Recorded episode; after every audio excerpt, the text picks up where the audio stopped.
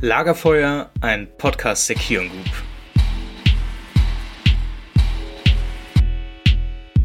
Gude und herzlich willkommen zurück beim Lagerfeuer-Podcast. In der ersten Staffel beschäftigen wir uns hier ja mit dem Warenlager von morgen. Und diese erste Staffel kann gar nicht tutti kompletti sein, wenn wir nicht wenigstens einmal mit unserem großen hauseigenen Experten Tobias Zierhut gesprochen haben. Tobias kennt ihr vielleicht von Social-Media-Posts der Kion Group der vergangenen Monate, wo er seine fünf Thesen unserer automatisierten Zukunft vorgestellt hat. Tobias sprach unter anderem davon, dass führerlose Transportfahrzeuge der absolute Standard im Warenlager werden. Er hat auch die Binsenweisheit, Software wird wichtiger als Hardware, aufgegriffen. Und er beschreibt unter anderem auch, warum so autonome mobile Roboter wie der LoadRunner tatsächlich so wichtig sind, wie es ja in der vergangenen Folge schon bei Professor Michael ten Hompel so anklang. Was hinter diesen Thesen steckt und aus welchem Blickwinkel Tobias auf das Warenlager von morgen blickt, das würde ich sagen, fragen wir ihn jetzt einfach mal selbst. Wer bist du und was machst du überhaupt bei Kion? Ja, Tobias Zierhut, äh, seit einundzwanzig Jahren bei Kion und bin in den letzten dreieinhalb Jahren für den Bereich Mobile Automation bei Kion verantwortlich. Okay, darüber werden wir später noch reden. Bevor wir aber da reingehen, sollen die Hörerinnen und ich dich ja natürlich erstmal ein bisschen persönlich kennenlernen. Und dafür haben wir am Anfang immer die Rubrik Quickfire. Da werde ich dir entweder die Auswahl aus zwei Dingen geben oder dich einfach nur was fragen. Und es geht für dich wirklich nur darum, so schnell und gerne auch so blöd wie möglich zu antworten. Bist du ready? Ready to go. Okay, dann erste Frage. Wenn du nach Frankfurt kommst, grüne Soße oder Frankfurter Kranz? Frankfurter Kranz. Gibt es da eine kulinarische Herleitung, warum? Schmeckt es einfach besser oder?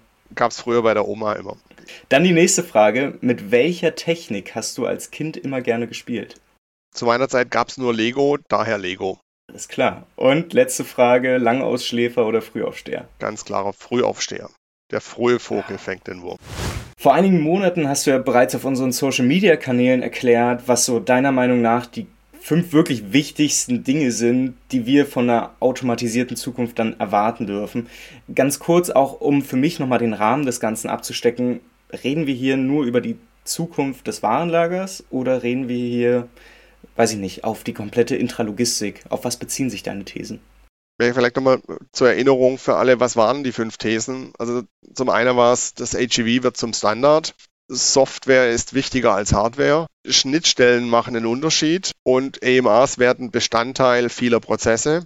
Und disruptive Technologie verändert grundlegend die Intralogistik. Ja. Und wenn man sich die ganzen fünf Punkte jetzt anschaut, äh, dann drehen die sich ja alle irgendwie um die Zukunft der Intralogistik. Und wenn wir jetzt ganz genau sind, dann eigentlich so um die Zukunft mobiler Automatisierung. Ja. Also wir werden diversifizierter, also mehrschichtiger, aber dadurch natürlich auch in der Lage, komplexere Prozesse abzudecken. Und ich glaube, das ist der wichtige Unterschied zwischen gestern und morgen. Ja. Jetzt hatten wir auch in der letzten Folge mit Professor Michael ten Hompel auch schon darüber gesprochen, dass diese optimierte Materialflüsse ja dann wirklich eben auch über optimierte Informationsflüsse dann funktionieren müssen und dieses ganze Thema Digitalisierung auch im Warenlager, insgesamt auch in der Intralogistik, ja auch ein Thema ist, wo wir gerade das Gefühl haben, dass wir ja so eine Art Barriere überschreiten und da jetzt wirklich auch vor allem, was das Thema Schwarmintelligenz angeht, dann wirklich nochmal deutlich mehr machen können durch diese neuronale Vernetzung. Meine Frage jetzt auch vor allen Dingen an dich als jemand, der eben auch die wirtschaftliche Seite des Ganzen mal betrachten muss. Haben wir da trotzdem irgendwo eine gläserne Decke, wo du sagst, darüber hinaus wird es erstmal nicht weitergehen oder ist das einfach nicht absehbar? Ich glaube, da ist noch ganz, ganz, ganz viel möglich. Also wenn man einfach mal zurückdenkt, die ersten Handys, ja, das waren, ich sag mal, Donnerbalken, ja, das waren riesen Dinger mit einer Batterie im Koffer nebendran in den siebziger Jahren. Dann irgendwann waren sie immer noch groß und schwer und konnten telefonieren. Dann kam das Smartphone. Jeder hat gedacht, Smartphone brauche ich nicht. Ja. Heute ist eine Welt ohne Smartphone nicht mehr wegzudenken. Und auch da geht es weiter. Und das Gleiche gilt in der Intralogistik. Ich glaube, die Welt von morgen wird ganz anders ausschauen, als sie heute ausschaut. Ja. Wir haben Herausforderungen, die wir technisch heute viel leichter lösen als vor fünfzehn Jahren. Und äh, es wird disruptive Technologie geben, die es ermöglichen, Dinge einfach anders anzugehen, als wir es in der Vergangenheit äh, getan haben. Und äh, das Tolle bei uns ist, wir bei Kion haben all diese Felder im, im Blick und forschen und haben Projekte laufen, um hier eben mit ganz vorne äh, mitzulaufen ja, im, im Markt. Professor ten Hompel hat, er spricht da wirklich in den absolut höchsten Tönen. Für den ist der LoadRunner das Projekt und auch innerhalb der Fraunhofer Gesellschaft ja wirklich so eins der ersten Male, wo wirklich so raufgeguckt wird und so, Mensch, hier, das ist es. Und da reden wir dann tatsächlich auch über ja, autonome Roboter, die ganz offensichtlich ja auch fester Bestandteil dieses Warenlagers von morgen dann sein sollen. Jetzt aber an dich eben auch die Frage, weil du ja das Ganze eben auch aus der Gesamtbetrachtung immer im Blick haben musst. Wie wichtig ist denn so eine Entwicklung wie die des LoadRunners dann wirklich in, in dieser Gesamtbetrachtung? Also ich glaube, für viele ist, ist die Bedeutung des LoadRunners noch nicht ganz greifbar. Ja? Also ich sag mal, klar, ein tolles Produkt, und wenn man sich bei YouTube die Videos anschaut, dann ist es beeindruckend. Ähm, und viele denken, naja, das sind halt dann die, die Kivas der Zukunft. Ja? Aber dadurch, was, was macht den LoadRunner aus? Ja? Zum einen die Flexibilität, und aber ganz besonders die Geschwindigkeit, ja, wenn man sich überlegt, der LoadRunner, der fährt mit bis zu dreißig Kilometer pro Stunde. Das ist jetzt, sage ich mal, die theoretische Maximalgeschwindigkeit. Aber ähm, ich sage mal, realistisch sind so fünf Meter pro Sekunde. Und äh, damit bin ich doppelt so schnell, wie ein Conveyor heute äh, angetrieben wird. Und damit bin ich natürlich auch in der Lage, Conveyor zu ersetzen. Und damit bin ich in der Lage, die, die Warenlogistik oder die Sortation-Logistik komplett neu aufzubauen. Ja, das heißt, wenn ich mal den, den, den Fall Sortation nehme, heute bei D H L, D B D, die haben alle Sondergebäude, die Sonderformen haben, die, die alle nicht äh, geleast werden können, weil sie eben nur für die Sortation verwendbar sind. Und dann werden da Monster von äh, Metallgebilden reingebaut, die man auch nicht mal kurz wieder anpassen kann. Also da kann ich jetzt nicht in sechs Monaten sagen, oh, ich würde jetzt gern hier nochmal was ändern, kann man alles tun. Aber dann haben wir natürlich extreme Kosten. Wir schaffen es mit dem LoadRunner, so ein Gebilde in eine Standardhalle zu bringen und nur, sag ich mal, weniger als die Hälfte an Fläche zu benötigen. Und ich habe die Möglichkeit, meine Prozesse tagesaktuell anzupassen. Und das hat mit der Welt, wie wir sie heute kennen, jetzt am Beispiel der Sortation nichts mehr gemein. Und das Gleiche lässt sich natürlich bei der Bandzulieferung im, im Automobilbereich, bei der, ich sag mal, Gepäcksortierung im Flughafen und, und, und fortschreiben. Und wir haben da eine Lösung, die uns Möglichkeiten bietet, äh, ein Alleinstellungsmerkmal zu bekommen. Ähm, Ja, das hat nicht jeder und hat man auch nicht oft, glaube ich. Und deswegen hat der, der LoadRunner wirklich disruptiven Charakter. Und ich sage dann immer, äh, Fraunhofer hat ja auch die M P drei erfunden. Ich sage, das könnte so die M P drei zwei Punkt null im Logistikbereich werden. Ne? Für mich zumindest ist direkt auch die dritte These eine, die irgendwie auch sehr logisch ist, aber über die man, glaube ich, auch sehr gut sprechen kann, weil da geht es ja um Schnittstellen. Und ehrlicherweise Dieses, dieser Begriff Schnittstelle, den haben vielleicht nicht viele direkt auf dem Schirm, aber das ist ja wirklich ein Thema, das uns alle betrifft. Und ich weiß noch, auf Partys vor Corona war es auch, zumindest in Freund- meinem Freundeskreis immer so, ich war dann so einer der wenigen, der ein iPhone hatte, dann gab es viele, die noch mit Micro U S B aufgeladen haben. Und mittlerweile gibt es ja da dann auch wirklich die Ansage, auch E U-weit diese, diese versuchte Regelung, dass man alles über U S B C als eine gemeinsame Schnittstelle irgendwie bündelt, damit man dann auch alles zusammenbekommt.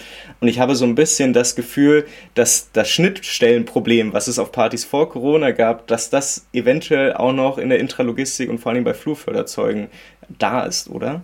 Jein, würde ich jetzt mal sagen. Also ja, wir haben eine Vielfalt von Systemen und ja, man kann sich behelfen, indem man eben für jede Verbindung zweier Systeme eine individuelle Lösung baut. Das kostet natürlich Geld, klar.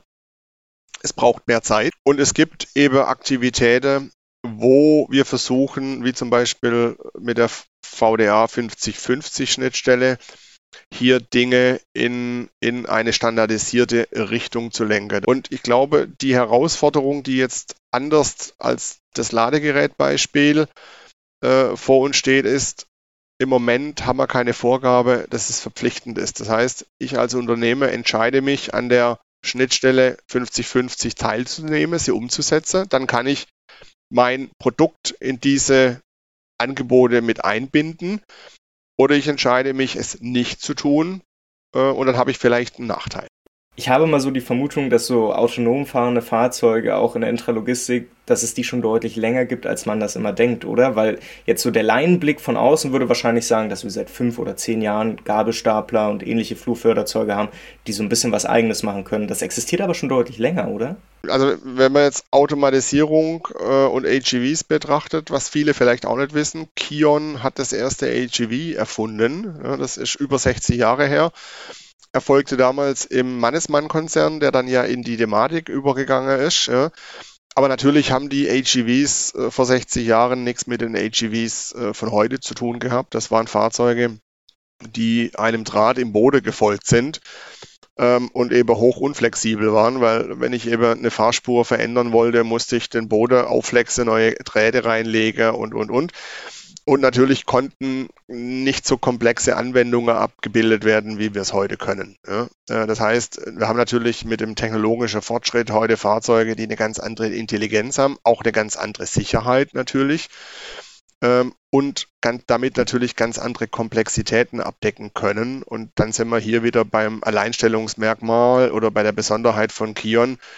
Wir sind halt wirklich jemand, der global Lösungen anbieten kann und eben Komplexitäten auch abbilden kann, wo ganz viele Startups, die gute Ideen haben, keine Frage, aber eben immer nur in einer kleinen Nische aktiv werden, ähm, nicht mithalten können. Ja.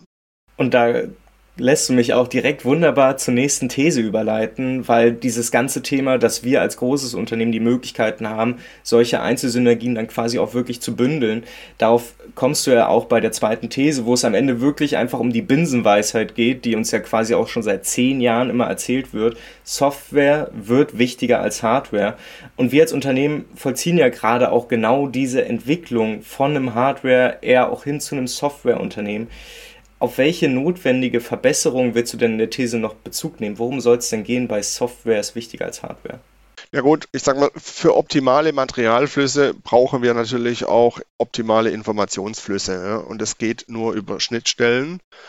Und äh, damit natürlich äh, schaffen wir es dann auch, unsere Warenlager dauerhaft auf den neuesten Stand zu sein. Ja? Ich meine, Software... Ich habe nicht eine Software, man sieht es am eigenen Rechner. Jeden Morgen bekomme ich ein neues Update bei, bei Kion, eine neue Sicherheit, Patch und, und, und. Und das gilt natürlich auch für unsere Anlage im Feld.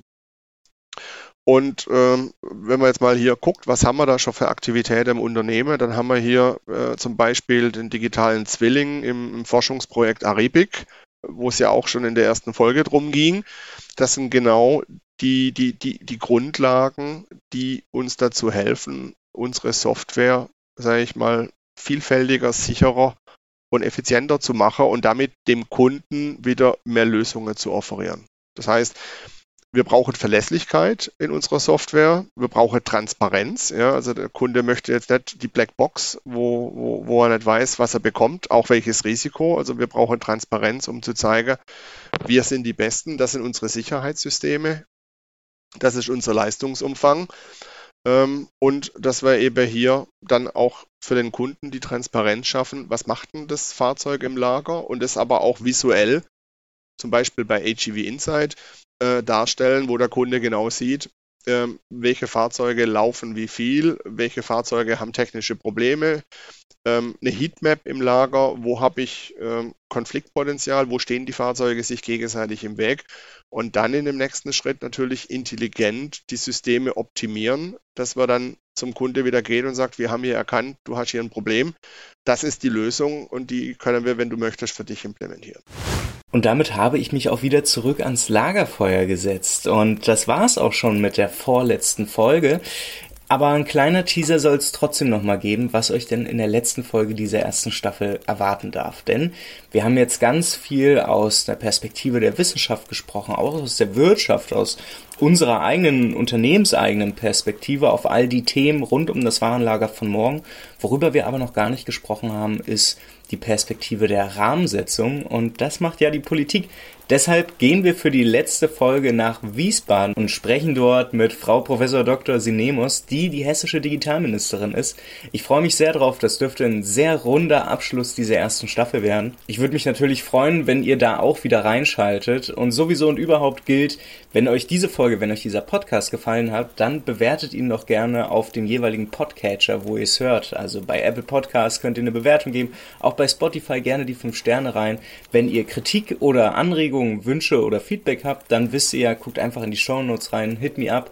Ihr seht ja da die Kontaktmöglichkeit und dann hören wir uns zur allerletzten Folge dann aus Wiesbaden wieder. Ich freue mich, hoffe, dass ihr dabei seid. Bis dahin, bleibt gesund, passt auf euch auf. Ciao.